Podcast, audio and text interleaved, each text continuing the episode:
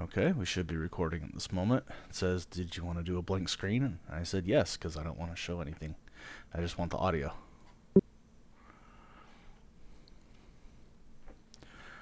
All right, can you hear me?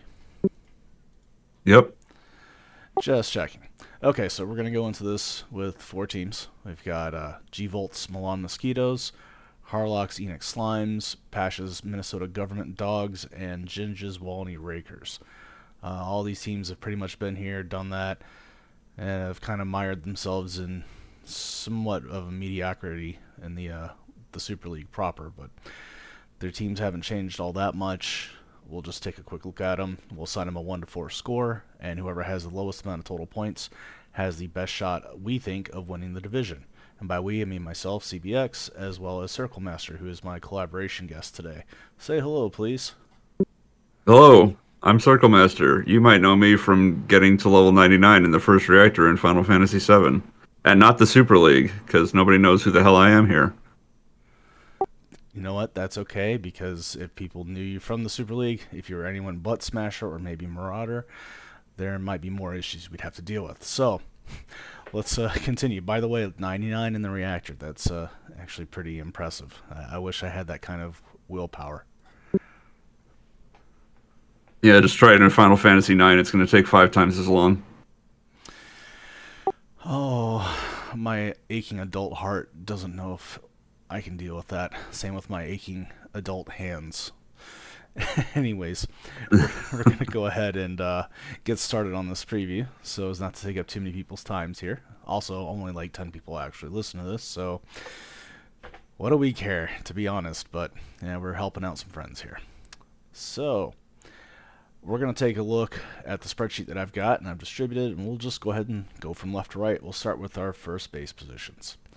So, as the resident, slightly more baseball knowledge haver, um, I'll go through, list the players, and then we can talk about them for a couple seconds, and then we'll give them our listing scores, and uh, that's how we'll calculate at the very end. Sound good? Sure thing. Excellent. So let's start. Um, G Volt's team is running out an Albert Pujols of the 2009 variety.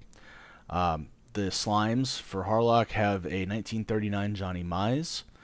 Pash's government dogs are sending out Rod Carew out of position, but the 1975 vintage.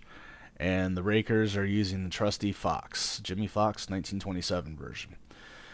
Honestly, I, I have to give Foxx's pedigree the slight nod over Pujols, although this is a young Pujols. Uh, Carew's hit tool is good, um, but he's not a first baseman by trade. So I would probably put him third in the list and maybe just about as even with Johnny Mize, but that's just how I see it. What do you think? Well, of these first basemen, I know two of them, and I've heard of the third one, and Rod Carew, I think, is the clear outlier, not being a first baseman. Thankfully, he's a second baseman, but Mogul isn't always kind with uh, forced position switches if they didn't really play the position uh, during their career. So that's why I have him third. I still think his hit tool is good enough, and first base isn't really a position where you have to have the best defense in order to succeed.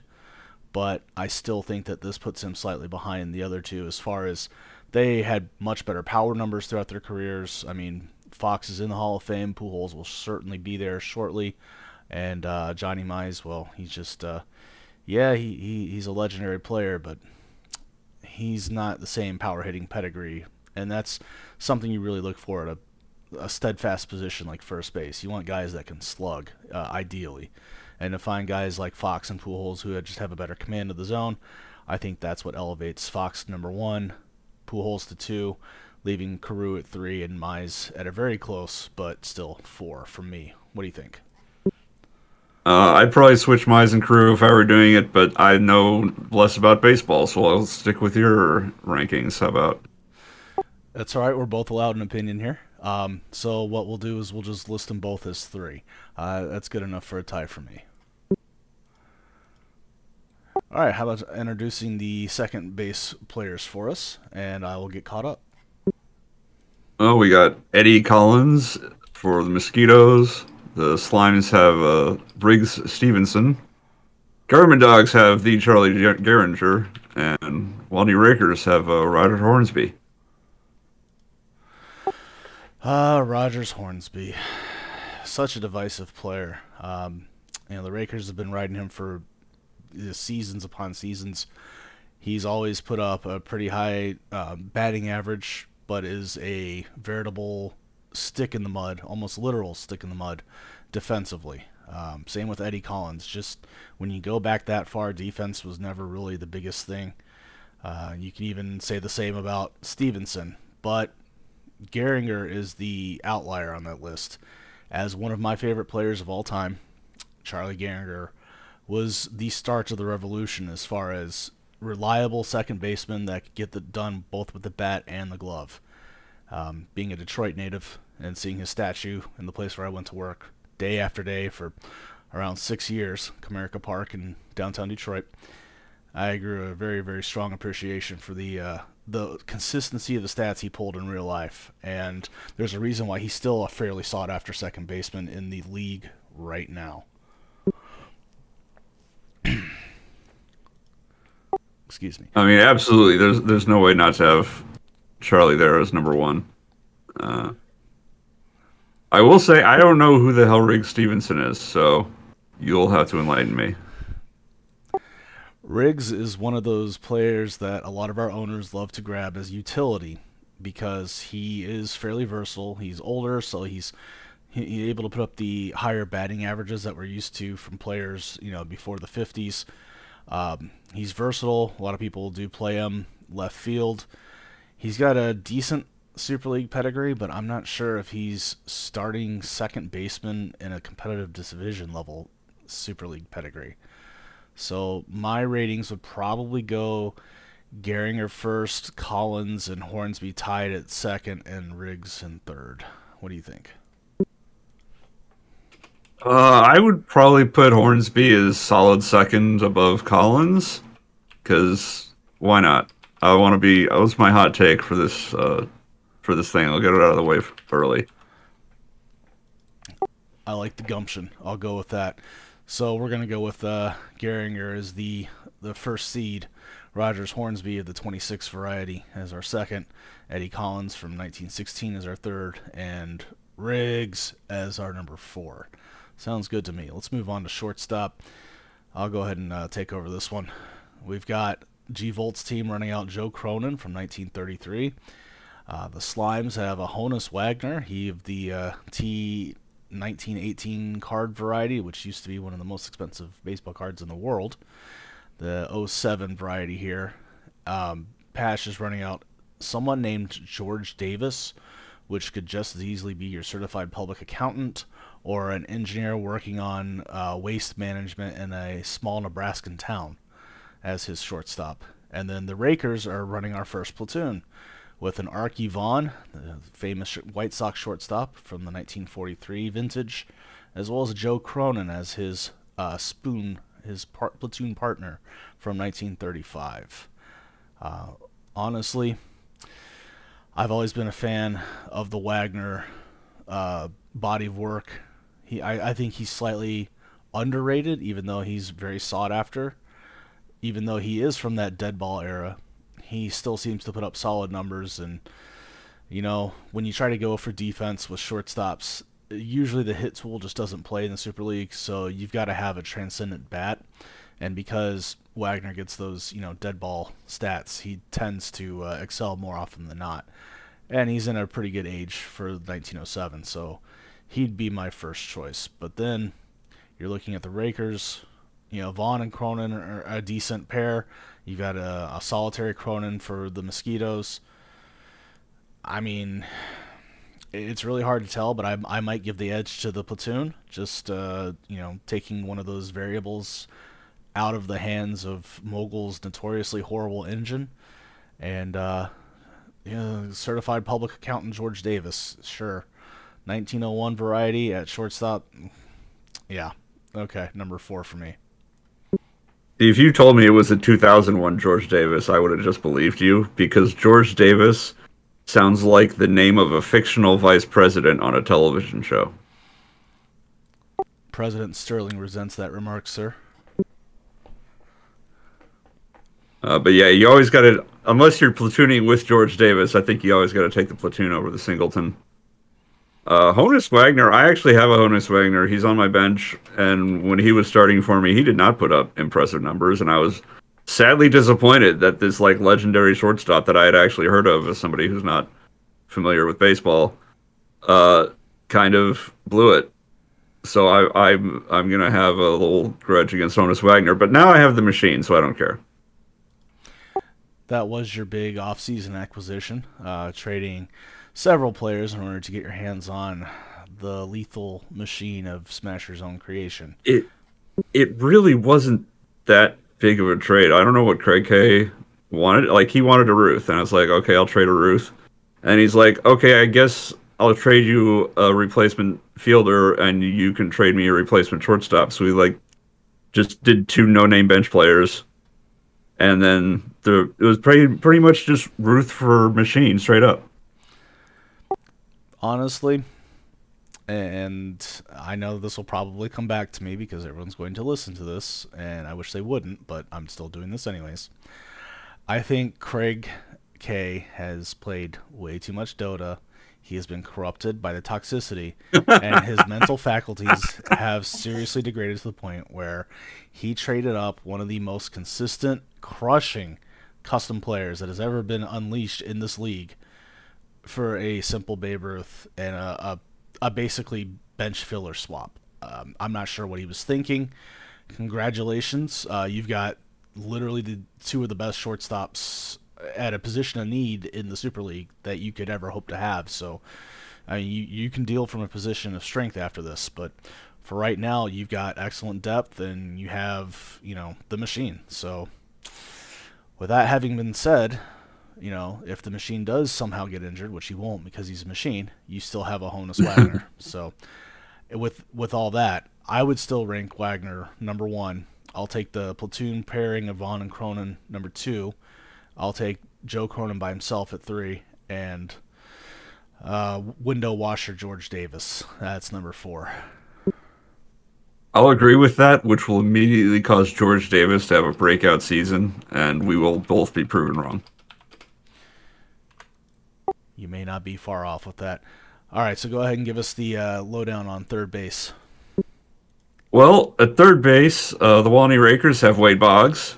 The Government Dogs have Wade Boggs. Enix Slimes have Wade Boggs, and Milan Mosquitoes have Scott Rolen. Scott Rolen. Yeah, that's uh. When you take a look at the Mosquitoes infielding, uh, you've got and Eddie Collins at second as your, you know, your pivot for the double play. I mean, you're really depending on his bat. And almost the same thing with Cronin. I mean, he is a bit better at defense, but not outstandingly so. And you're you're seeing a similar pattern here. Most teams right now are going with the older second base and shortstop because screw defense, just get a lot of hits. That's apparently the way to win right now. Good contact, good eye leads to lots of base runners, and hopefully lots of runs. But the third base position, the third base position has always been one of those positions where you either had a Boggs or you hoped to God that you had an outstanding season from former number one pick George Brett, and that's still a horrible, horrible joke in the Super League, or you somehow have a created player. I don't, I don't know of any third base created players we have in the league, but none of them are Wade Boggs. So the fact that we see three in the entire division here, A, lets me know that these are the smart owners who figured out that having Boggs' decent defense and an outstanding contact tool at a position of need in third base is definitely something to uh, invest in. And uh, it also leads me to doubt G Volt's mental acuity here running out of Scott Rolen of the 2005 version. So I think we really just have to go through these and hit them up by age. Um, Ginge's 87 Wade Boggs is the closest to the prime years that we've got. So he's going to get the slight number one, and then we'll just go in order with Pash's number two, uh, Harlock's number three, and then Scott Rolen as the, you know, the caboose. Yeah, I, I pretty much intro to them in the order that they're getting ranked, so not much to discuss there. Fair enough. Uh, we'll go ahead and move on, and we'll look at the catching position. So the Mosquitoes are trotting out a Yogi Berra. Uh, the Harlock Slimes are running a 1939 Ernie Lombardi. Pash has got faith in a dead ball catcher from the Cubs by the name of Frank Chance, and the Rakers have done the only sensible thing here and set up a catching platoon of uh, 1927 Mickey Cochrane and a 1910 Roger Bresnahan. Early thoughts? Uh, I'm torn between the platoon and the Yogi Berra for what should be first because I like Yogi Berra is one of those legendary players I've heard of, but that doesn't mean that he's actually good in Mogul.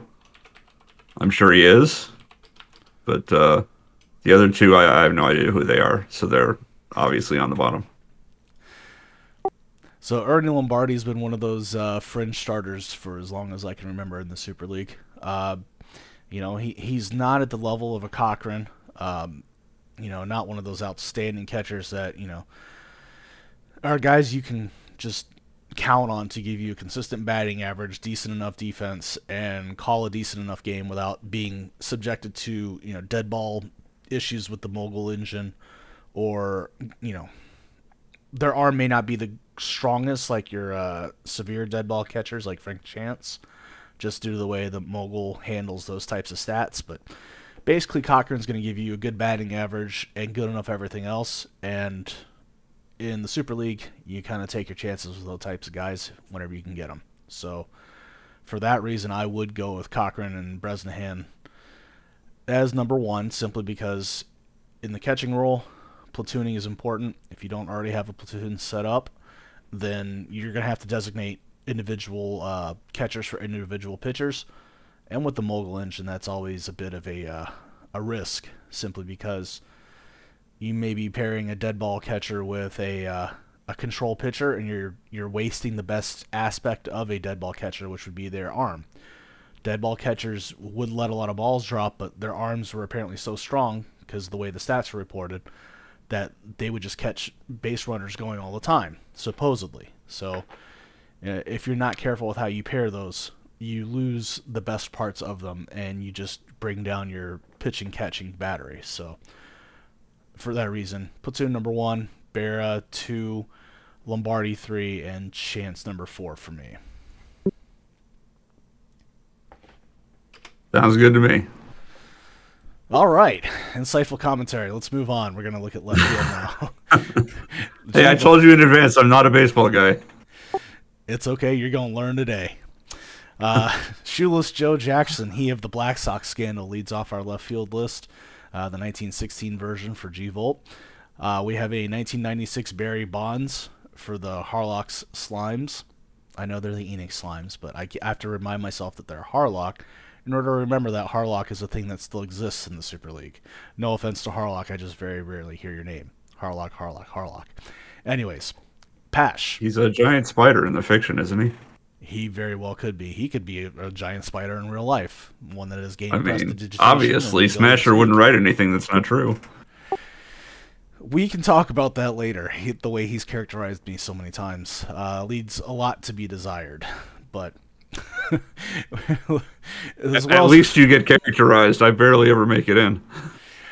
Well, it's your aversion to the letter E that he finds so fascinating, but it's really hard to define a character by uh, four vowels and a blank spot where the fifth should be. So we look at Babe Ruth for Pash's government dogs as well, and we also have Ted Williams making a uh, very rare appearance these days, uh, hitting for Ginger's Rakers. Uh, go ahead and give me your thoughts on these. Uh, well, having dealt with Double Ruth and then trying to put people around Double Ruth, I have unfortunately made a lot of outfield moves and trades and whatnot. So I'm gonna I'm gonna go ahead and say Ted Williams number one because yeah, Ted Williams. Babe Ruth number two because yeah, Babe Ruth. Although this one's not the youngest. Uh, my understanding is that Barry Bonds is very good in Mogul, except he dies instantly. So I'm gonna put that. I am gonna put that number three is slightly ahead of Shoeless Joe because Shoeless Joe just never really performs as well as you want him to, in my experience. I would imagine it's because the mogul engine hates um, people that throw games and automatically curses them with a, uh, a lower contact tool. That's the thing. Necessary. He didn't throw the game. He took the money and he played his best. Still, okay. Mogul Engine is very picky and very um, uptight about players it deems um, crooked. Why do you think Miguel Cabrera tends to have issues? You get one drunk driving thing, and all of a sudden the engine just absolutely hates you. That's why we don't see any Cabreras. So we're looking. I have a Cabrera on my bench, actually. I, I, I, miss Miggy, to be honest.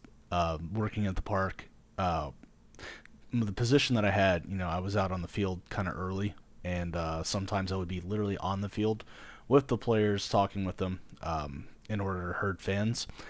And Miggy was one of those guys where you didn't expect him to come talk to you because English is not his first language, but he would come and, you know, he would give a shout out, chat up some of the fans, you know, occasionally shake the usher's hands. He'd never know your name, even though you're wearing a badge that says it.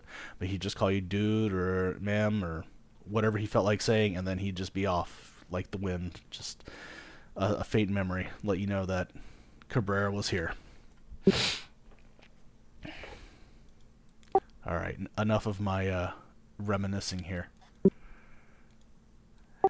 Looking at our left field lineup here, I, I can't, even though Ruth is a little older in this uh, particular vintage, I can't not give Babe Ruth a number one. Maybe if you were like extremely old and you didn't have a plan in place to, you know, back him up and give him some breathers because the man needs to down some hot dogs then I could see putting, you know, Williams or Bonds ahead of him, but it, it's Babe Ruth, and there's a reason you were able to trade him and get a machine. So I'm going to go with Ruth still at number one.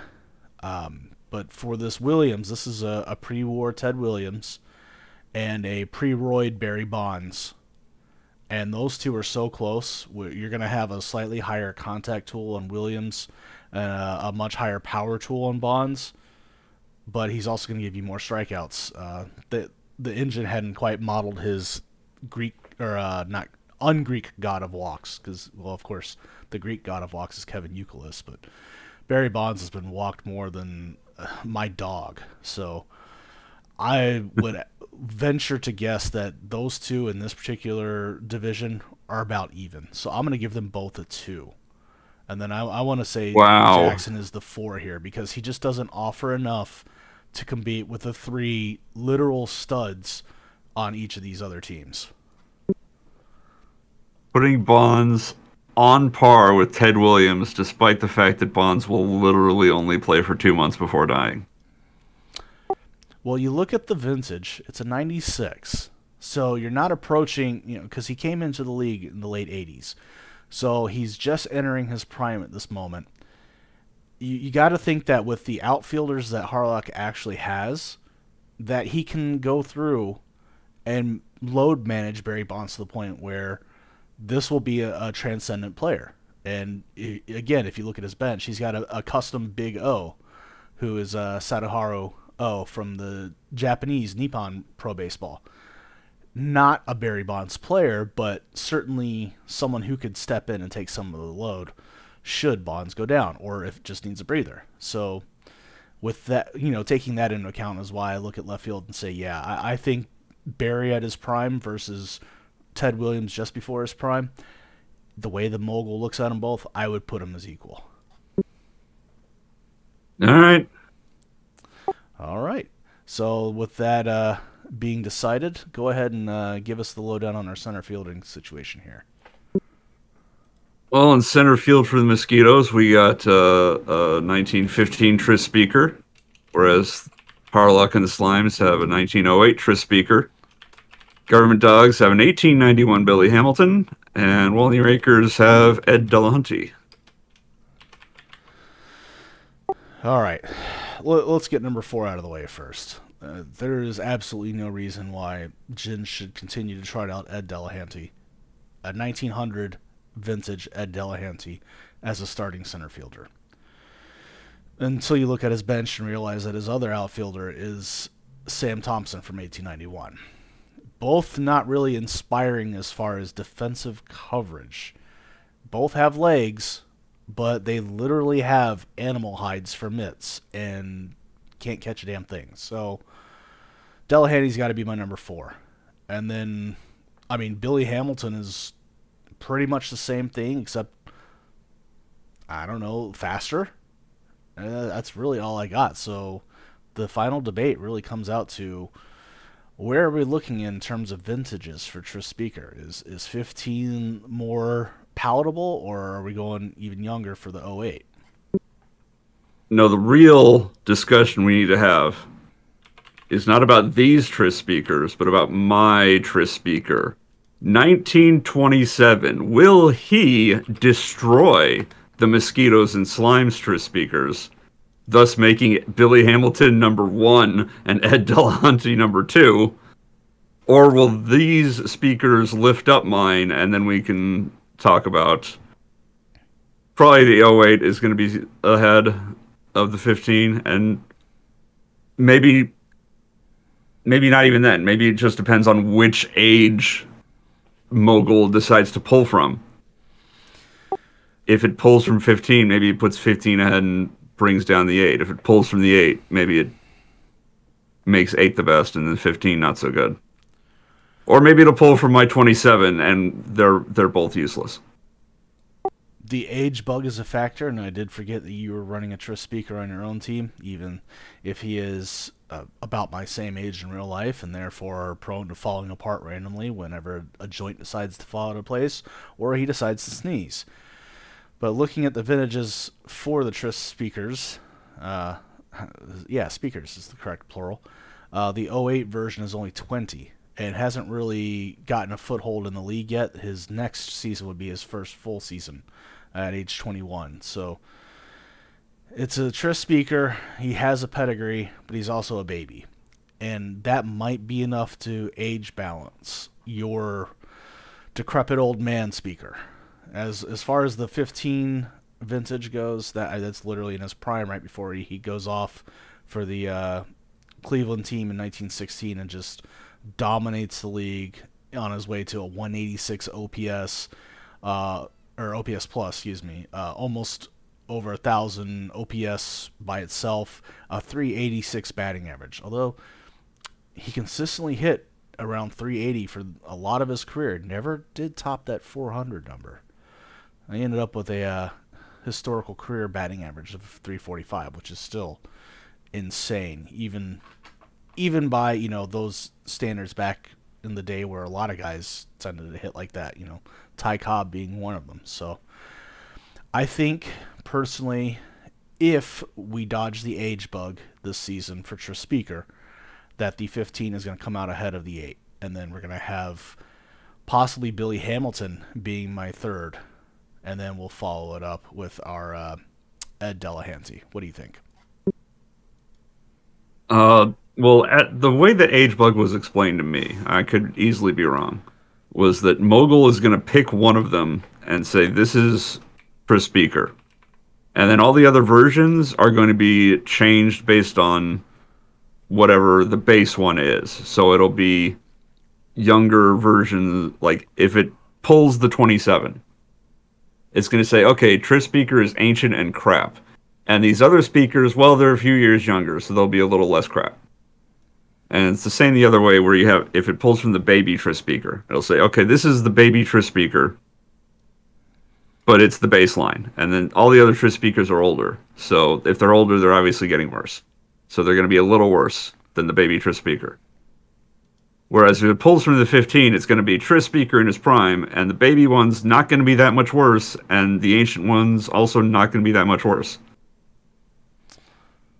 So it it's literally going to come down to what Mogul decides is the Tris speaker.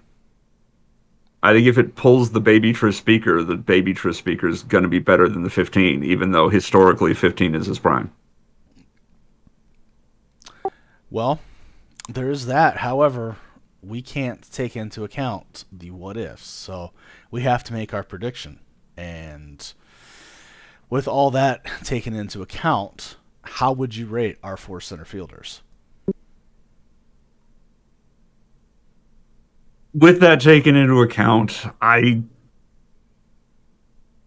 hmm, I got I'm gonna put yeah 15 speaker number one, followed by 08, and then the also rans. Do you think uh, an 1891 Billy Hamilton and a 1900 Ed Delahanty will perform about the same, eh, or do you think that Hamilton's slight edge and speed might be uh, more relevant to his team than Delahanty's slight contact edge? I think they're going to be interchangeable. Interchangeable. You heard it here first, folks. So that's going to be the 1915. Two guys I never heard of who died before I was born. They are interchangeable. You know, my my mother said that about my grandparents, so I'm I'm totally on board with you there. Well, maybe she was trying to tell you something. Oh, Some she... dark truth in your family you didn't want to accept. Oh, we have finally gotten to those dark truth moments where the whole genetic back falling apart thing happens, but mine just happened to take place right when I was entering the Marine Corps at, you know, early 20s versus her 55 yeah, that that's something we recently got to. So I'm going to have my maternal rage, but in the meantime, we're going to switch over to our right fielding stats here. And if we take a look, we see, again, some impressive names, maybe not to the level of our left fielding lineup, but the Mosquitoes are going to try out a 1958 Hank Aaron. The Enix Slimes have a 1942 Stan the Man Musial. Pash is sticking true to the Minnesota roots here by taking a 1996 Tony Gwynn as his starting right fielder, and the British team of the Rakers is bringing out another Stan Musial, but unfortunately this one's just a little bit older at 1953. So, I know there's a couple names here you will recognize. You want to take a stab at it first? Uh, my understanding is that Stan Musial's above Hank Aaron in the Super League. Um, I don't know when his prime is, but I'm going to assume the younger one. Uh, Tony Gwynn was like, to this day, all I could think of is the fact that he was the only decent San Diego Padre forever. Wow, not even Goose Gossage? I, there's not a statue of Goose Gossage outside of the Padres ballpark. You know what? Fair enough. I'll take it. Well, we're looking at Musial's uh, career here, and the 42 vintage was his age 21 season, in which he still batted 315 over 100 and, 140 games, 536 plate appearances, put up an OPS plus of 151 his slugging was just under 500. Still very impressive. That was a 10 home run, 72 RBI year. You could tell he was entering just this amazing hot streak, though, because the very next year, uh, he led the league playing 157 games. He batted 357 with an OPS plus of 177. He took 347 total bases that year. Uh, just outstanding numbers. Very rarely struck out. I mean, his ratio well, I, I'm not great at math, but when you walk 72 times and only strike out 18 over the course of an 162 game season, or was it 100? It might have been less than that. It is uh 150 something, because they did actually add some more games on, um, uh, like a decade or so after that. So, again, with that having been said, and I sorry I digressed there, his stats were absolutely insane after that. Uh, 42 season. But then we look at the 53. He was definitely in his prime, declining in his prime, but not hard. That's his age 32 season there um, in 1953. And he batted 337. Uh, had 105 walks that year to lead the league versus only 32 strikeouts. I mean, the man just had an amazing eye for the plate. Uh, whatever pitches people were throwing back then, he just he was locked in. And so, with that being said, the mogul engine always tends to look at the the babies a little more harshly because they tend to roll potential still within the first couple years of their career, and that potential can absolutely ruin a season. So if I had to choose between the two, as much as it stinks for an outfielder to run out there at 32, I probably go for the the 53 version of Stan Musial over the 42 version. That sounds fair. Now, the issue with Hank Aaron is even though we know him in real life to be just this transcendent hitter, I mean, if you look at his stats, he's done stuff that only two or three other people in the entire history of Major League Baseball have ever done. Uh, if you look at his most recent milestone that he shares with Albert Pujols and Miguel Cabrera, as we were talking about earlier, they're the only ones that have a career batting average over uh, 300 with 600 doubles, 500 home runs, and uh, over 3,000 hits, I believe, is the line. It's just silly stuff like that. And in a game where failure is pretty much, you know, how the game is played, being able to hit the ball successfully three times out of 10 versus only two to two and a half times out of 10 literally makes players these days millions upon millions of dollars. Just think of how much more they would have gotten back then had uh, that type of inflation existed for them. You know, Williams, Cobb, Aaron. I mean, these guys just would have they would have been living gods just painted in greenbacks. So I think Aaron is done wrong by the mogul engine, but unfortunately that's what we're simming the season in. I don't think he honestly stands up to Stan the Man uh, in either version. But I think he offers a little bit more than Tony Gwynn. As much as I appreciate Tony Gwynn's hit tool, his eye just was unparalleled for the area in which he played. I think he is just a slight step below. So I would go 53 Musial, 42 Musial, the Hank Aaron, and Tony Gwynn in order. And I'm, I'm thinking you might feel the same way.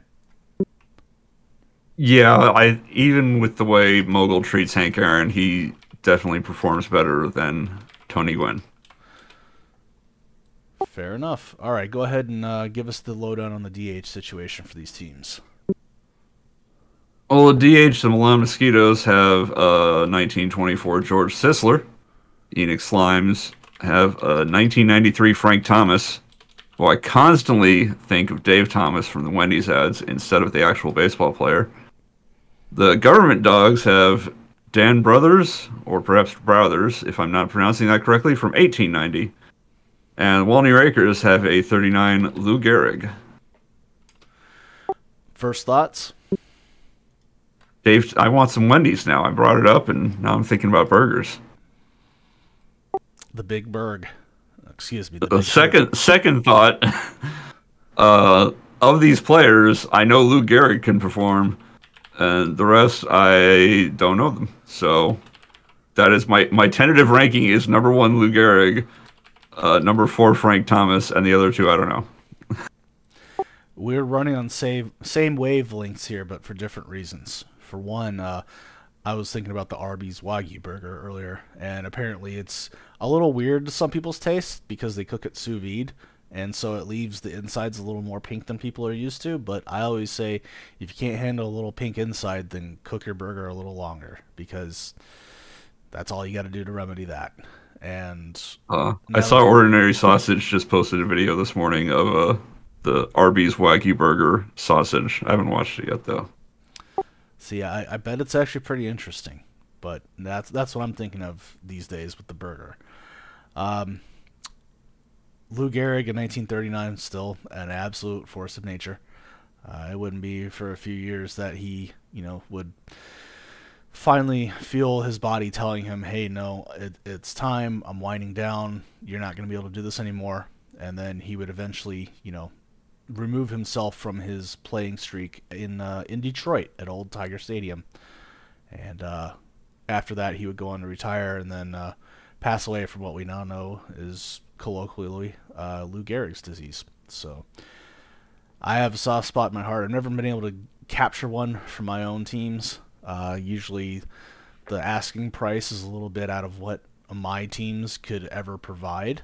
But if I ever had the shot to get a nice, decent Lou Gehrig, I probably would try and make some room for him because it, it's just too good of a bat. So he would easily be the number one. I totally agree with you there. Um, Dan Brothers is one of those uh, you know, late uh, pre MLB players that Mogul sees and unfairly skews their stats due to when they played and how stats are reported and the rules were changed, all that fun stuff. But the data that we're left with gives us players like how Dan Brothers plays out in the Super League. Um, but having said that, I think that for designated hitting, he and George Sisler will probably be around the same. And then when we look at that even further, we have to look at team composition. If you've noticed, the government dogs really just have one power hitter, and that's Babe Ruth. So all the rest of their players are either like you know, extremely good contact hitters or slightly less good contact hitters with slightly more power, that being Wade Boggs. Um, so you look at what the government dogs are doing, they have a more cohesive team strategy versus, well, you see a lot of studs on the Mosquitoes, and then you see Scott Rolen. And duds. Scott Rolen and George Sisler, and, and you're looking at it going, well, you know, there's a good mix, but I'm not sure it's as cohesive as what the dogs are doing. So I'm likely to put Brothers at two and Sisler at three, and then Frank Thomas at four, just because he's got too big of a hole in his swing. Yeah, he could put a big hurt on the ball, but he also could put a big hurt in the uh, ozone layer with all the uh, air he's shooting off into space from a whiff. So that's got to be my number four, especially uh, when you're up against other hitters that just consistently hit the ball more often. So Gehrig one, Sisler two. Oh, excuse me, Brothers two, Sisler three, and Thomas four for me. See, they're even interchangeable as they come out of your mouth. Fair enough. I'll put them both at two. Two and a half. Two and a half. We we we, we can't put them both at second place. We got to dock them a little bit. Absolute middle. All right, I I put them both at two and a half. That lets me move Frank Thomas up to three because I don't want to unfairly punish our last placer just because the other two ahead of them are just slightly better. All right, this brings us to our bench evaluation. Now, we could be here all day just naming off the names, but most of these teams seem to have a really good idea of what a decent bench is actually constructed of. The, because these teams have been around for so long, they've been able to accrue some depth. But with that having been said, I do notice a slight bit of a uh, an outlier of one team versus the other three, and that's going to be the Mosquitoes. And uh, I'm going to let you take a look real quick and see if you can figure out what I'm talking about here.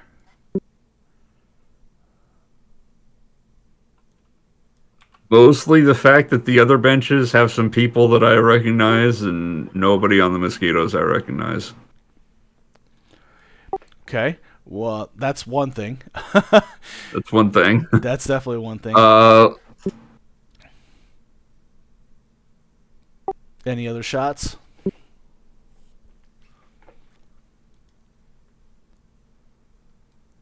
All right. I I don't well, as far as composition goes, like Myer is marked as just infielder. And my understanding is that you probably want a shortstop on your bench. And the other yep. teams have shortstops on their bench, but the Mosquitoes have infielder. So, yeah, because he's Buddy Myer tended to play mostly second base, but was if not the best, he was a capable shortstop. And that's if I'm remembering this correctly. And if I'm not, I'm sure one of the people in the Super League. Well, actually, Buddy Myer was more of a shortstop and tended to play second base here in Super League lineups, but you don't know what you're talking about. So if that's true, fair enough. I fully admit I don't know what I'm talking about. Yes, uh, and I said I, I'm only slightly more knowledgeable, and that's again enough to be dangerous, not deadly. So looking at the Mosquitoes bench, they have a, a Pudge Rodriguez as their catcher, which I have a soft spot for, and this is also him pretty much in his prime. So it's not a bad uh, catching, you know, small spoon if uh, G Volt ch- chooses to use him that way, or even as a dedicated catcher for one of his pitchers. Uh, he's got a few that could really benefit from uh, Pudge's pitch handling skills. Um, I'm looking at his Pedro Martinez and his Bob Gibson as examples uh, of captures that really just they want to be able to capture and corral those um, more moving pitches in order to prevent those pass balls. So the Pudge is good. However, a Hack Wilson is not good. Uh, Buddy Myers is okay. You know he's he's depth, but he's not great depth. Uh, Frank Robinson severely underperforms in the Super League, and he shouldn't. He's a Hall of Fame caliber hitter. And Joe Torre also kind of underperforms, but he's one of those players that has that interesting coverage spectrum where you can play catcher or, and even third base and not be horrible at either. So the G the Mosquitoes actually have a decent bench in other divisions, but I honestly think they might be slightly outclassed in this one. Now, looking at the slimes, I'm not sure how injury bitten they've been in order to consider running two outfielders on their bench. But having one as a creative player is not a bad way to go. The other is just a 1902 uh, Jesse Burkett. He's a player that is another one of those that gets bandied around as, oh yeah, I'd like to have him on the team, but he's not gonna, you know, break me if I don't. He's just really, really reliable depth as long as you don't throw something in the air at him and tell him to catch it because 1902 not going to catch stuff uh, as well that's coming at him through the sky versus on the ground because you know dead ball and all that. So he's there but the slimes are also running out of cal ripken. Uh, started starting to decline at this point in 94 but he's still a cal ripken and he still has a decent bat and will go out there and be fairly injury unprone. And a Mike Piazza as a secondary catcher is not a bad way to go, uh, especially you know because he offers that power bat you know, at catcher that not all teams have and can definitely benefit, especially if he actually gets a hold of one. And then their second baseman is an uh, older Charlie Gehringer, and I'm all about Charlie Gehringer. So even even as this 35 or 1935 season, he's still the mechanical man. So I actually like that bench with the exception of having two outfielders. I actually can understand the two outfielders because he's got the Barry Bonds that's going to explode, and he's got a Tris Speaker that could explode due to age bug. So he may be hedging for both of those negative outcomes by having two outfielders on his bench. That works for me. Um, yeah, I I appreciate the uh, depth there, and I, I, definitely can see how that would uh, that would make a big play into it. So that's why I kind of said maybe it's you know fear of injury because we are talking back about the Barry Bonds and his tendency to evaporate. So that makes more sense now that uh, we revisit the topic. So uh, next, we have Pasha's bench. Uh, we have a Joe Mauer from 19 or from 2008, 1908. That would be really interesting. Negative 100. Um, he has a Rickey. Henderson. No, that's an age bug. That's a drastic age bug. That's uh, that's like shooting into a condom, but that condom is actually a, a portal that leads you back to uh, pre-century baseball. That's really bad goes back in time with the sports almanac, knows exactly what every pitcher is going to throw, and absolutely dominates because Joe Mauer has always had that hitter's eye. Um, he tormented Tigers with that for years, and it served him well both at the plate as well as behind it. Uh, he was able to, to frame pretty effectively and make Tigers hitters of that era look really dumb. So, got to tip your cap to a, a, true competitor in Joe Mauer. Uh, but yeah, he is their secondary catcher here. Uh, there's a Rickey Henderson from 1983. That's always good for um, filling in for that Billy Hamilton, who, you know, could just be a complete no-show. Uh, Rickey's going to give you base stealing speed just like Hamilton did, and might have a little bit better of a. Um, I don't know if you can really compare a power stroke per se, just because Henderson's a little bit more of a modern player, but he was still never famed for you know slamming dongers. He just he ran a lot. So You may get lucky with him in case Hamilton flops, but he's your insurance policy, really. And then you have a Pete Rose as your utility guy from 1969, and this makes a lot of sense to me simply because Mogul is not kind to Pete Rose. He may have hit the ball crap ton, yes, but Mogul's not really sure where to place him because the era in which he played. And so his actual usage turns out to be a little less than where you think it should be because of this. It's and that mogul scandal bias again. Mogul is very, very prim and proper. Uh, that's definitely for sure. Uh, then you have another, um, not a personal favorite of mine, but a guy I very much like simply because he, he attended school at the University of Michigan, which is not too far away from where I currently live.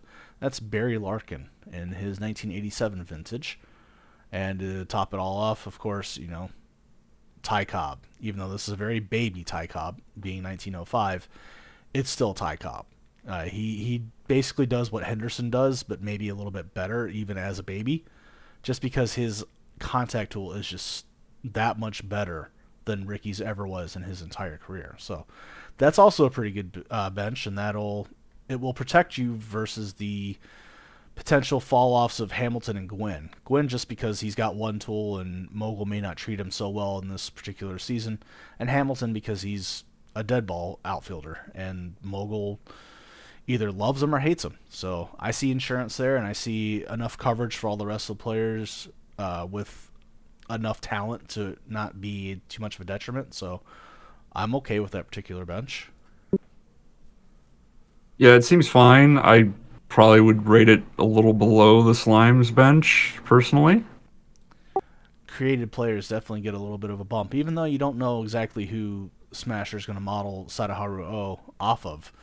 Uh, but usually it's uh, it's someone who rivals O's stats, and maybe the translation gets lost a little bit. But having a player like that in your bench is not really a bad thing ever. So looking at the Rakers bench, though, we have our platoon partners from catcher and shortstop. You got a Nap Lajoie, who's the second baseman of note for the Cleveland Naps, especially back in 1905, and a Sam Thompson, again from 1891. Uh, you know, it's a bench, it exists. That's where the platoon partners go. Uh, you, you got your second baseman there for other middle of the infield coverage. You've got a replacement outfielder just in case Ed Delahanty is dog water, which he very well could be. But Thompson was just listed as an outfielder because back in the day they all just kind of played wherever they wanted in the outfield. So you can break it down further into left and right field and center field, but Thompson, eh, he just kind of defied things a little bit back then, especially in 1891. So you get outfielder and you're gonna like it. Is that missing a player? I'm only counting four. The two platoon partners, Lajoie Thompson. That's what he has, and there's a reason why. If you, uh, we'll get into that when we get into the bullpen. Okay. So he's made the decision to run with one lunch bench player and one more uh, reliever. So that's why we're only looking at a four-man bench. So with that all having been said, you want to take a stab at your listing for these benches? Uh, well, I I don't know how to rank the Rakers. So, setting the Rakers aside, I would put Slimes above the government dogs, above the mosquitoes. Uh, so yeah, and then I'll leave it to you. Where do the Rakers slot into that? So that's very interesting because Ginge isn't technically doing anything wrong with his bench because that's he's already got his platoon partners listed, whereas you know the other uh, owners did not. If they are running platoon or if they were simply just using, you know, in the catcher's cases, individual catchers, uh, I didn't see that when I you know came up with this list. So looking at names alone, you know, if you're running out Bresnahan and uh, Cronin out there, you, you have a Arky Vaughan, a Mickey Cochrane, a Nap Lajoie, and a Sam Thompson on your bench. It's not a bad bench, and you could, you know, just as easily go with the opposite, um, depending on what type of pitcher your team started facing that day. So honestly, i- it's not bad. It's just not as full, I guess, as the others. So when you look at all four benches objectively, I'm also going to have to put the Slimes bench number one. Um, I, I just look at what they have on the bench complements what they're running out on the field quite well. It does cover for a few um, deficiencies should a couple players not play up to their potential. Um, you have a guy like Big O who could also take over at first base for Johnny Mize should he not work out because, you know, outfielders tend to be able to play first base quite easily too. They don't suffer as much of a, a stat penalty from shifting over. Um, so yeah, that would put Slimes at number one for me. Um, you went with the dogs at number two. Yeah, I put the dogs above the mosquitoes. And I, I just don't know how to place the Rakers. So if you want to put the Rakers at number two above the dogs, then feel free. See, I honestly would rake the dogs and the rakers about the same, simply because of what I was just talking about. It's not like they're, you know, they don't have talented guys on their bench that are covering for their weaknesses. It's literally they just have one less player. And considering what they are running out there, again, their bench also complements their team pretty well.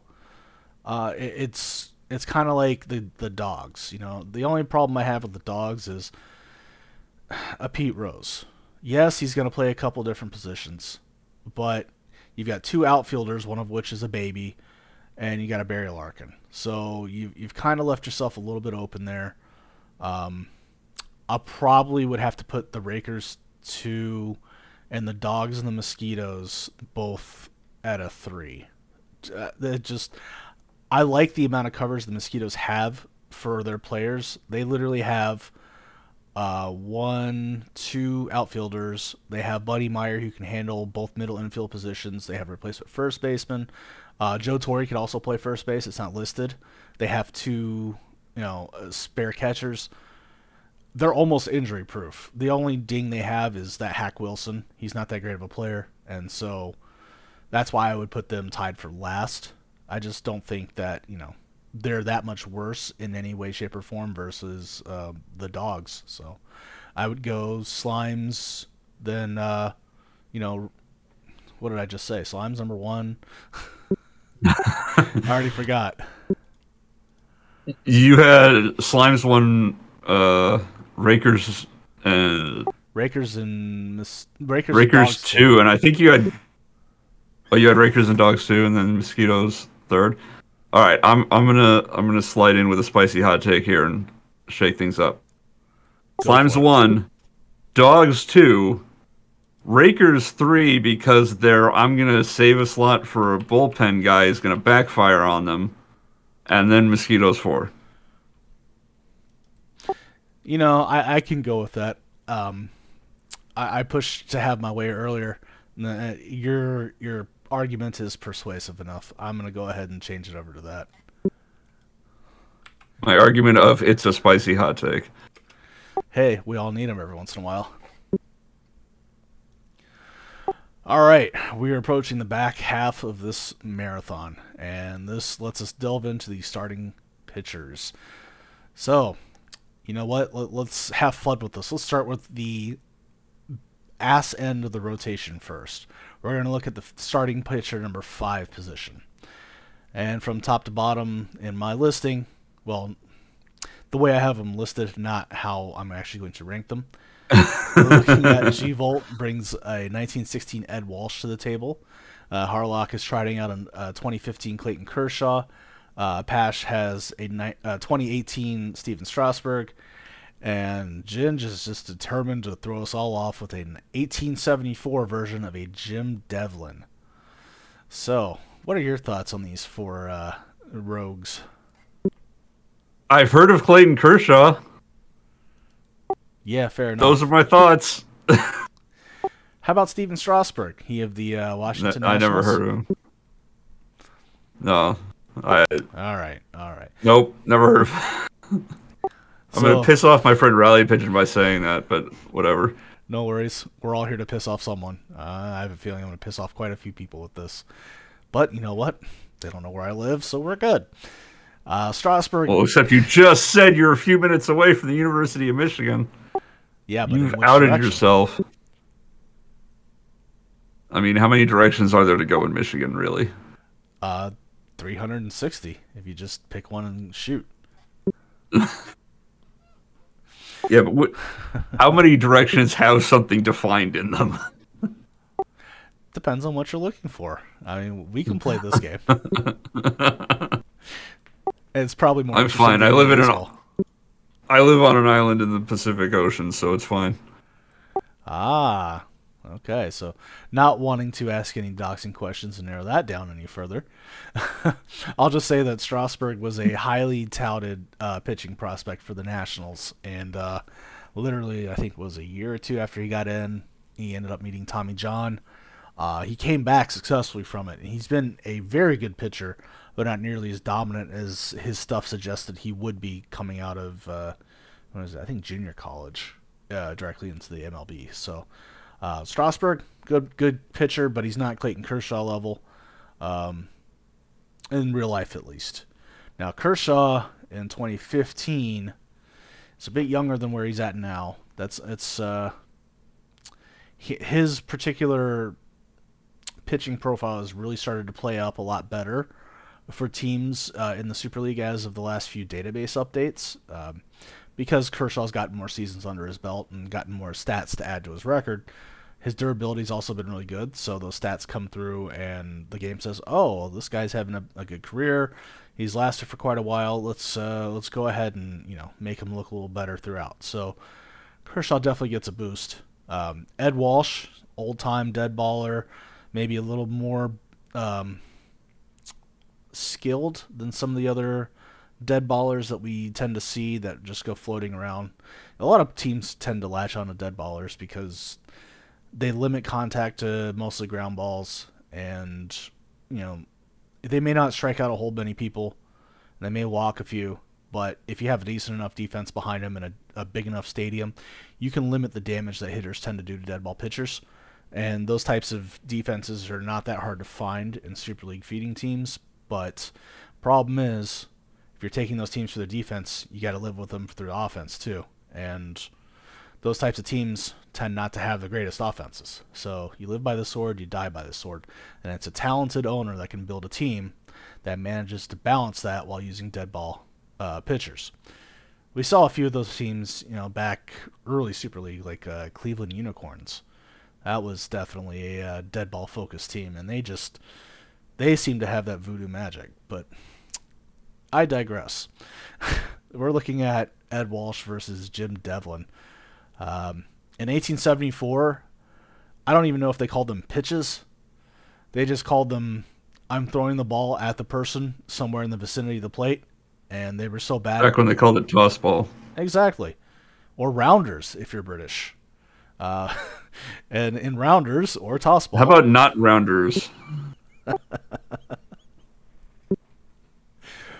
well, whatever you wanted to call the game before its eventual evolution into baseball, uh, pitches back then were a little wonky because a the the balls weren't you know standardized, so some balls could you know sink faster than others because of their weight and how they uh, rotated. Some balls, you know, could spin more and you know do crazier stuff in the air if the pitcher knew how to throw it like that. Um, it wasn't until Candy Cummings really innovated the curve that people started to see some of the interesting things you could do with just flicking your wrist at the right moment. Before then, they would mark the ball, scuff it, and uh, spit on it to get it to do different things. So we don't know how talented Jim Devlin is with doing all that stuff, but we were told there are no longer any knives allowed on the field during Super League matches, so this might limit his ability to pitch. So for that reason, I'm going to rank him as my number four. I'm going to go with uh, Devlin is four, uh, Strasburg is three, Walsh is two, and for the fifth starting pitching position, Clayton Kershaw on the Slimes is probably my number one ranking. How about you? That sounds good. I don't want to. I don't want to piss off Rally Pigeon by suggesting that we put Jim Devlin above him just for the hot take. Know, fair enough. Go ahead and introduce our starting pitcher, fourth position. All right, so for the Mosquitoes, we've got a 1968 Don Drysdale, the Enix Slimes have a 1951 Warren Spahn, if I'm pronouncing that correctly. Government Dogs have a 13 David Price, and Walney Rakers have an 11 Addie Joss. All right, so tell me, out of all these guys, how many do you recognize? I've heard of Addie Joss. and that's a shocker because David Price is more uh, modern. He pitched for. The only reason I've heard of Eddie Joss is because of the Super League, but I've heard of Eddie Joss. Fair enough. Uh, yeah, Price pitched for the Rays, uh, the Tigers, the Blue Jays, and I believe is currently on the Dodgers, but hasn't pitched in quite a bit because he's uh, not comfortable with uh, being around people with COVID, as as far as I can remember. So uh, they're still working with him in Los Angeles, I do think. If not, he maybe just is taking a gap year and traveling the world, seeing the sights. Whatever the case is, he was a pretty effective pitcher. I wouldn't say he was a great pitcher, but he was a very good pitcher. Um, one thing about Price was the control of his fastballs. Um, dude could paint with those fastballs, and that's something I did get to witness firsthand. Uh, I also used to play PS4 with him, as well as a few other members of the Tigers. So nice. Dude was uh, very polite, uh, a gentleman for his younger age than me, and uh, absolutely loved the MLB The Show. I think at the time it was, uh, I think MLB The Show 14 had just come out, and that was the one that had Cabrera on the cover. So, yeah, we got a chance to play those with him. But I digress yet again. Uh, you were asking about Warren Spahn. That is how you say his name. The saying with Warren cool. Spahn was uh, the team had a rotation of Spahn, Sain, and Pray for Rain. So they had two fifths of the starting rotation. They knew the other three were absolute shit and Spahn and Sain would get them through, and then they just have to hope for decent days out of the other three. So Warren Spahn is kind of noted in Braves lore, um, and then Don Drysdale, of course, he's been around for quite a while. Um, Dodgers pitcher, and absolutely just he's one of those guys that yeah is Hall of Fame now, but is also kind of maybe not as Hall of Fame as some other guys, if if that makes any sense. Hall of Fame in a slow year. Yeah, yeah, we'll go with that. Hall of Fame in a slow year. But last time I did one of these previews, I ragged on Addie Joss. I said he's one of those dead ballers that is going to get you through. I just don't think he's as good as some of the other names on the list. And what does Addie Joss do but go out and prove me wrong every single fucking time? So I'm not betting against Addie Joss this time. Out of our four starting pitchers, I'm going to go Joss, Drysdale, Price, and Spahn in that order. All right. Excellent. So now we're going to move up to our SP3 position. Uh, the Mosquitoes are rocking a 1965 Bob Gibson. That's in his prime. That'll be fun. Uh, Harlock has a Kevin Brown. Yeah, that's another certified public accountant name, but we are familiar with Kevin Brown here in the Super League. He is uh, quite notorious. Uh, Pash is running the Minnesota Government Dogs as well. Of course, he's running that team, but his pitcher for the third starting position spot is a 2004 Pedro Martinez. And then, of course, Ginge has yet another Addie Joss, this time from 1903. So my first thoughts are looking at the team composition for the government dogs. They have more of a modern team, um, with a couple of exceptions, but their catchers are well set up to handle guys like Pedro, David Price, Stephen Strasburg because they have more movement on their pitches traditionally. And Pedro is a, star- a strikeout artist at his best and a gopher ball artist at his worst. And in 04, he was starting to get a little longer in the tooth. Um, I don't know. Personally, I that sounds strange to say, but I might switch him out to the fourth position and put Davis David Price in the third, just because of their ages. Uh, but I can also understand how you might not want to do that because Kershaw is a lefty that he has it too and um, so is David Price, and then Pedro's a righty, so just giving yourself that left right left split in the middle of your rotation that definitely can um, you know change your fortunes a little bit. So with all that taken into account, again, just looking at what Joss can do for a team like the Rakers, I'm gonna go ahead and put Joss number one, and I'm gonna put as horrible as this sounds, Kevin Brown number two. What? Yep, and I'll explain. And then I'm gonna go Pedro number three and Gibson number four. And the reason is this. For whatever reason, I don't know. Mogul really likes Kevin Brown. In fact, I think it was Fair Game who tried to make a five Kevin Brown rotation, and he called them the Snakes or something like that, uh, a, a reference to you know Metal Gear. But yeah, Kevin Brown tends to be this vastly underrated, but extremely quietly effective pitcher. And I again, it just it's one of those weird choices that tends to work out more often than not. And at this point, when I do these, I look for those weird things and see how they've worked out in the past for others and if there's any familiarities. And once I see that, I say, you know what, we can let this run. So Kevin Brown in this in this group is going to be my number two.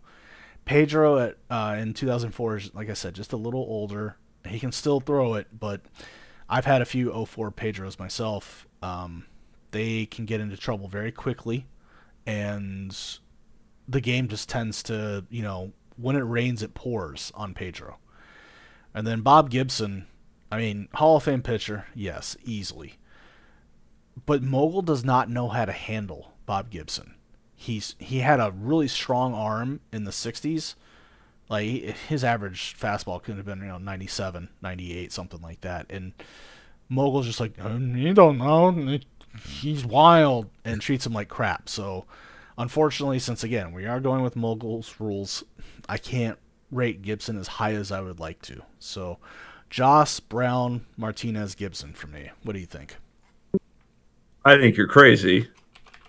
I think Kevin Brown puts up the numbers that he does for Harlock because of the talent that surrounds him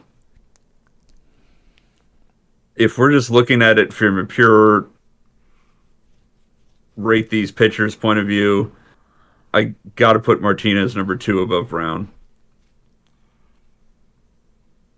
Okay. There's definitely an argument for that, and I'm not going to sit here and tell you you're absolutely wrong because my hunches have failed many times before. Um, so let, let's do let's split on this one because it is slightly older Pedro, and because you're not as confident in Kevin Brown's you know individual prowess versus uh, what his team does for him. I say we we can dock them both and do a 2.5 on them, and Gibson our three. Sounds good. All right, fill us in on the SP2 position. Oh, in SP2, the Milan Mosquitoes have a 95 Greg Maddux. Enix Slimes have a 1940 Dizzy Dean. Government Dogs have uh, 2014 Clayton Kershaw. Walney Rakers have Christy Mathewson. The one guy I have not heard of in this position. All right, so a little bit of background for Christy Mathewson. It was a different time when the Baseball Hall of Fame originally opened up and started uh, accepting, uh, you know, residents, I guess you could call it. But Mathewson happens to be a member of my own personal team, and I my current team is one that took the five original Hall of Fame um, initiates uh, when it first opened. So that's uh, Ty Cobb, Babe Ruth, Christy Mathewson, and uh, Honus Wagner, and I think someone else. I, you know what? I don't have my roster up in front of me. I'm more focused on these gentlemen's four rosters, so forgive me for not knowing exactly, but Mathewson might be, and I know this might be heresy to say it, he might be one of those Hall of Fame on a slow day type guys, but he was still really good. So having him as a second a starting position, yeah, pitcher isn't necessarily the worst thing. especially when you look at the fact that Pash is running out of Clayton Kershaw from 2014 in the same spot. Now, for fifth starting pitcher, a 2015 Clayton Kershaw that uh, Harlock has, yeah, that's definitely going to be a lot different. But usually you throw your better pitchers at the beginning of your rotation. And depending on how things go, there's an argument for Pedro to be a little bit better than Clayton, but again, we're looking at that left right left right switch. So I, I get it. Maybe that's the defining characteristic of this roster or of this pitching rotation, and if so, I can't argue it. Um, Dizzy Dean, know, he's a, a baseball all-time name legend. You know, he's got that 80 name tool, but uh, he was a good pitcher. Again, maybe one of those Hall of Fame on a slow day guys, but not bad. You know, the Gas House gang definitely turned out back then. And then, of course, there's Greg Maddux. Um, I got a chance to watch this guy for years and years when I lived in Atlanta and watched the Braves on TBS, which is, you know, we got it over the air, so we didn't have to have cable like all the rest of you guys. So we could get Mr. Turner's free airwaves and watch the Braves um, pretty much dominate the vast majority of the 90s. It was a really good run. And Greg Maddux is one of the architects of that. Just an unbelievable control fiend. He had he just had this un, this mastery of hitters' minds.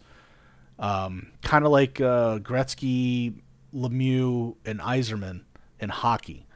He had this vision, and he could predict and just execute based on everything that he knew from experience and everything he saw and just his his motions even were they were clean, efficient. He I mean there's a reason they call a, a under 90 pitch complete game a Maddux. It's it's efficiency at its highest and a lot of the times in the, his prime years that plays in the Super League. So if I were to give it a guess, I probably would go Maddux number 1, Mathewson number 2, and Kershaw and Dean tied for three.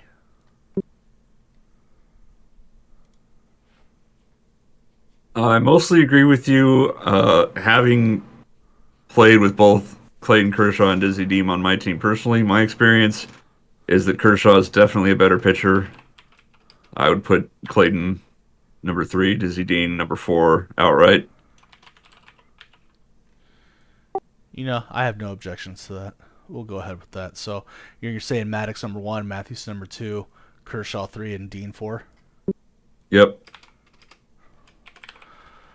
All right, I've given you the honor of introducing our aces for these teams. So get to it. Pitching number one, for some reason ahead of Greg Maddux for the Mosquitoes, we have a 96 Pedro Martinez. Whereas the Enix Slimes have placed their 92 Greg Maddux in the number one slot. Government Dogs are running a 98 Pedro Martinez. And the Walney Rakers have an 06 Ed Walsh. So here's the secret of Pedro's. There's a reason we're seeing three total in this entire uh, divisional preview. Pedro was on. Name's really fun to say. Besides that, uh, Pedro was on a Red Sox team that was uh, pretty accomplished for the era in which he played. So the teams, you know, are, are pretty available for you know fairly often for fairly cheap, considering Pedro is a high stat pitcher. But a lot of his supporting cast lets you down. So if you're not a good team builder, you're going to find yourself with a couple of good pitchers and not much else, and your team's going to die and then it's going to be chopped apart. And teams like the Mosquitoes and the Dogs and uh, who had my other pager? Oh, yeah, the Dogs had two of them. The other, yeah, it was also the Dogs. Those teams are gonna, you know, do what they can to add to their own talent and make smart choices. So, um, you're gonna see Pedro a lot, and it's not because maybe he's not a good fit for the Super League because he is. When he performs, he is one of the dominant pitchers, and that's why you have two prime year Pedros as the aces for their teams, at least to start the year. But that isn't to say he's not going to get rocked, and especially when we have several different, you know, age years of Pedro. Like, who knows which one uh, Mogul is going to pick and how that's going to affect their performance. So you could just as easily see this change two months into the season. So uh, Ed Walsh is back, a more you know prime year for this uh, particular Walsh. Um, maybe that's why the other one on the Mosquitoes is the fifth starting pitcher, and this one is the ace for the Rakers. He's using his dead ball staff to great effect. Um, he has been for years, so it's not really a shock here.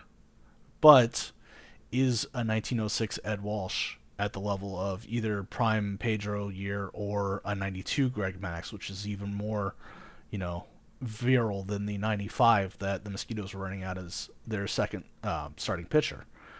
And this one's a tough one for me. So, what do you think first, and then I'll see if I agree with you. Uh, Greg Maddux number one, unquestionably.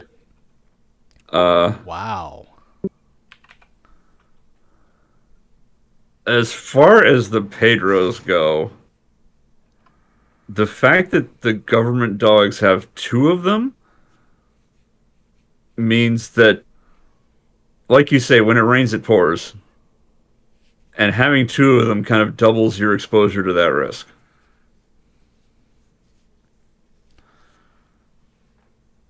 So, so I think I think I like the single Pedro Martinez on the mosquitoes more, but why he's at number one instead of Greg Maddux for the Mosquitoes, I don't know. Uh, so I think I can answer that for you actually, because I'm I'm looking at the team composition. remember we talked about dead ball infielders. Um, Greg Maddux throws around the plate a lot more often than Pedro does, and as such, a lot more of his pitches are put into play.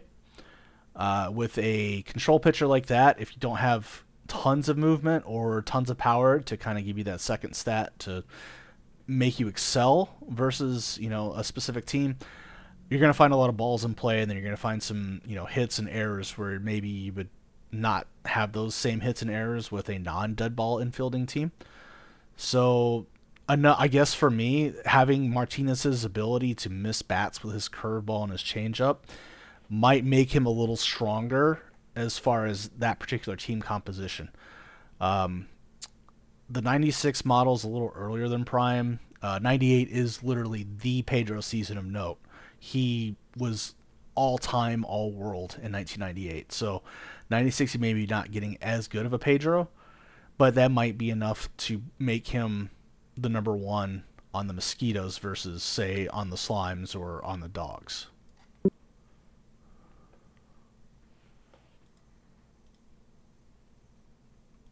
All right. So if I, if I'm gonna make the argument because I made this argument of looking at the pictures in a vacuum when I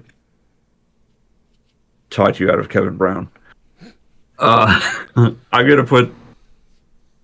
Uh, I'm still gonna keep Greg Maddux number one for the Slimes, and then the '98 Pedro, followed by the '96 Pedro, and then Ed Walsh at the bottom.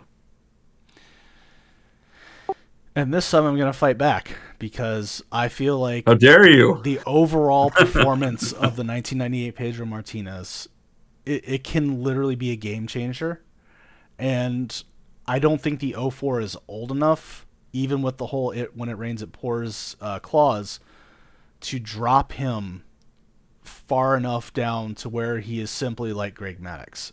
Um, I think he has just that little bit of edge. So I would go 98 Martinez 1, 92 Greg Maddux 2, uh, the 96 Martinez 3, and Ed Walsh 4. Well, I talked you out of Kevin Brown. I'll let you talk me out of Greg Maddux. All right. So we'll go with that one then. Now, the bullpen. The bullpen is a strange, nuanced, and mysterious thing. So go ahead, take a look at our bullpen listings, and uh, I'll let you introduce in which order you find the most interesting. Uh, well, the Enix Slimes have a 95 Rivera, whom I'm going to go out on a limb and assume is Mo Rivera. And then yeah. uh, a 2015 Papelbon, and then some other players that I don't know who they are. The Government Dogs have a 99, again, I'm assuming Mo Rivera.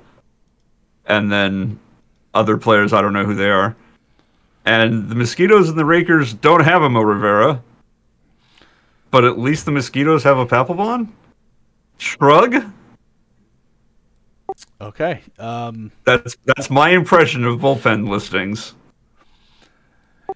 yeah. Um, bullpens are the most nebulous thing to try and build because, as we've all learned at one point or another, there is no pitcher with maybe Mariano Rivera as the exception that is a truly transcendent player in that position. And that position encompassing closer, setup, short, middle, and long relief. Um, so when we look at the teams, we're going to start with the uh, Slimes because they have that 1995 Mariano Rivera. That that's their closer, which rightfully he should be. 95 is right when what is it? A year, maybe two or three years after he really settled into his role and was just carving people with that cutter. Um, he was entering his prime, just establishing why he was called the Sandman. He was just putting everyone to sleep. Uh, the 2015 Papelbon, you know, member of the uh, Red Sox team that won it in 08. I, at least I believe so. And, you know, I'm sure the Goog or someone who's a Boston fan will let me know exactly if I'm wrong. But Papelbon was a really strong closer in his own right, but is not at the level of Mariano Rivera. So I think he's exactly where he needs to be for setup. Now, for whatever reason, Harlock has a 96 Smoltz as a second setup guy. And I verified this when I was copying the, the roster over. He doesn't have a short relief guy. I'm guessing he means for 1996 Smoltz to be a relief guy. There's a problem, though. 1996 Smoltz was a starting pitcher for the Atlanta Braves.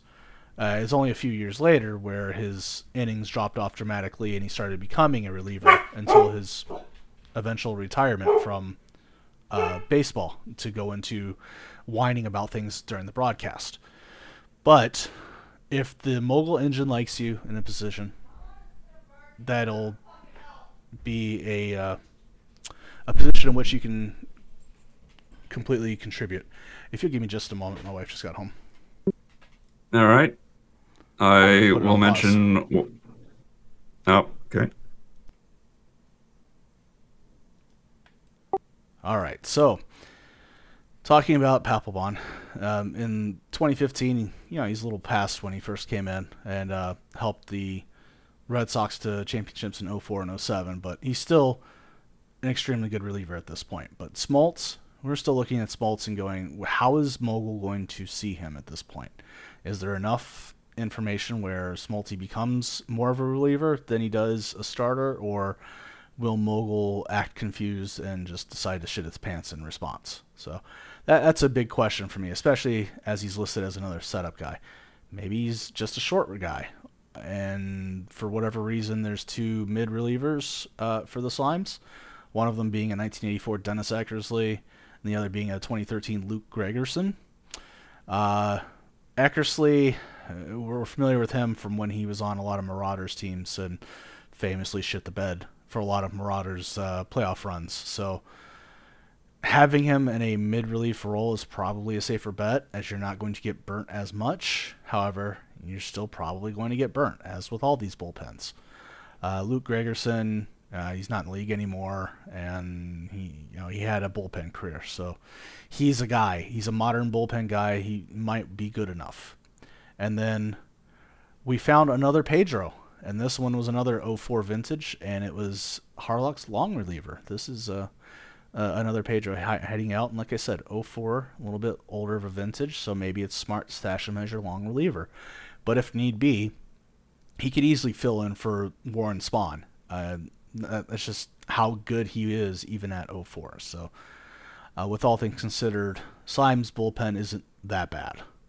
Uh, anytime you have a Mariano Rivera near prime or at prime, your bullpen's already going to be not bad. So, I- I'm okay with that one. Um, as mu- as well as the the second Mariano Rivera led bullpen, which is from Pasha's team. So in 1999 is a little more in his prime. Um, although Rivera did close for quite a while. Uh, 99 is probably where most Yankee fans remember him. Uh, they did have their little run of dominance in the late 90s, and uh, Rivera was at the center of it, definitely.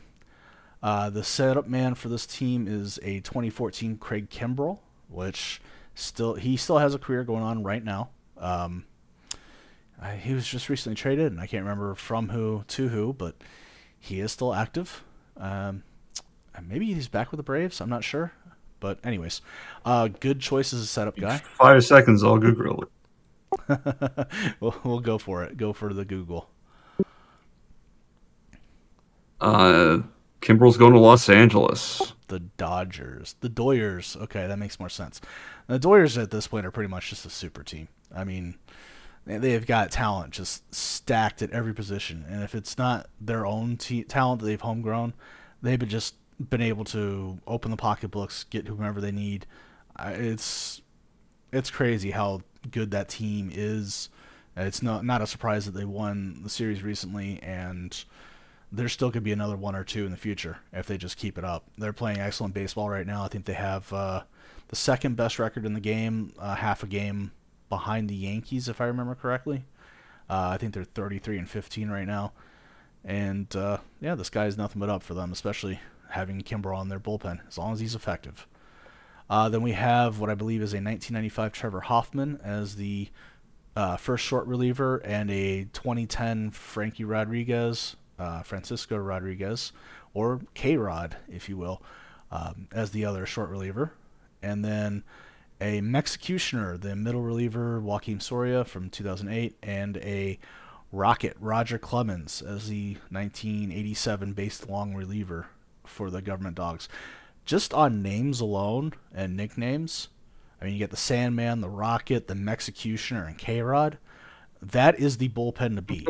I gotta, I gotta admit, that is the one where, if not outright confidence, I have, you know, a fairly good expectation that bullpen's going to live up to the names that are on it. So that's probably my number one bullpen in this division. What do you think? Does Mogul run on nicknames? I mean, we don't know, but we haven't asked it. Maybe that's the secret. But you can't argue with the talent that's there. Uh, all, all, those guys have just been absolutely yeah. dominant during portions of their careers, and this bullpen seems to have picked the ones that have nailed, you know, right in that area where they've been just so so good.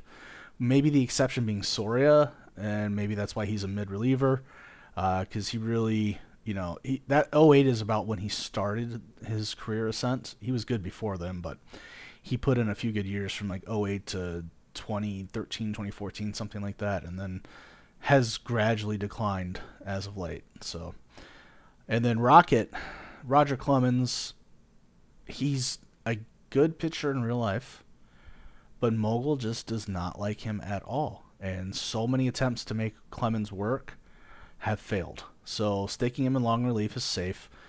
Uh, you're not going to get you know too many highs or too many lows out of him.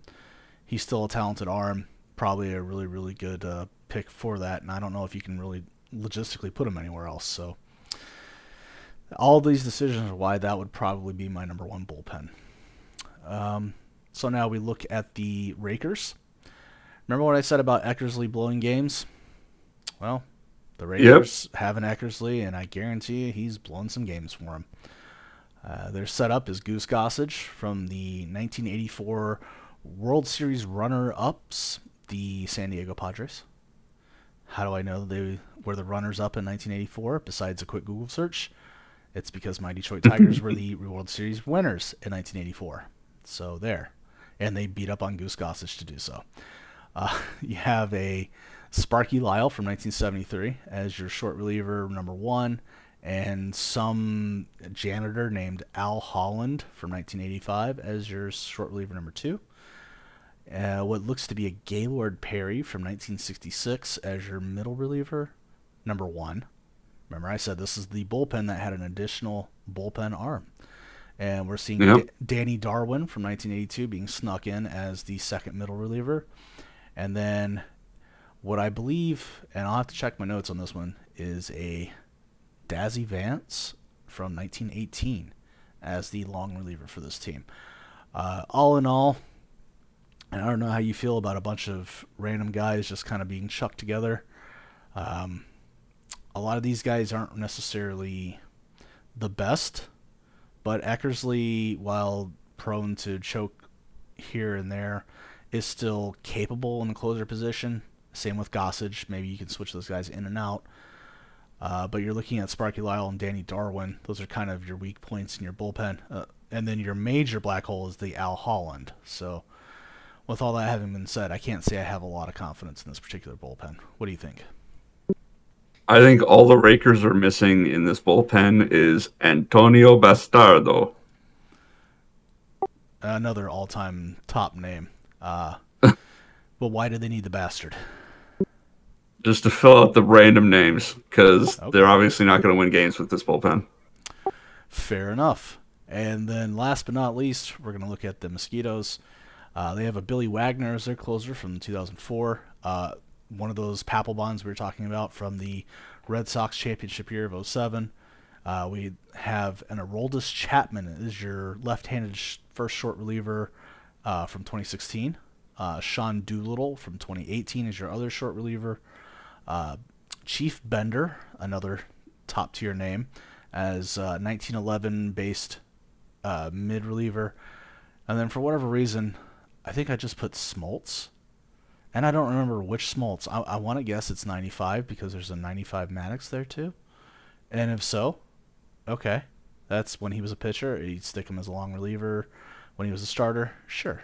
Uh, I'm not sure he can compete with Ed Walsh, but yeah, Smoltz is there. So what do you think? I have no strong feelings whatsoever about this bullpen. It exists, and it might be a little bit better than the Rakers, is what I believe. Yeah, pretty much. So, according to my calculations, that's going to be the uh, the government of Minnesota taking the top spot with their bullpen, followed closely by the Enix Slimes, then the Mosquitoes, and last but not least, oh, actually last and least, the Rakers. One, two, three, four in that order. I think it's fair to say last but not least because I don't think the Rakers are going to be fourth overall in this division.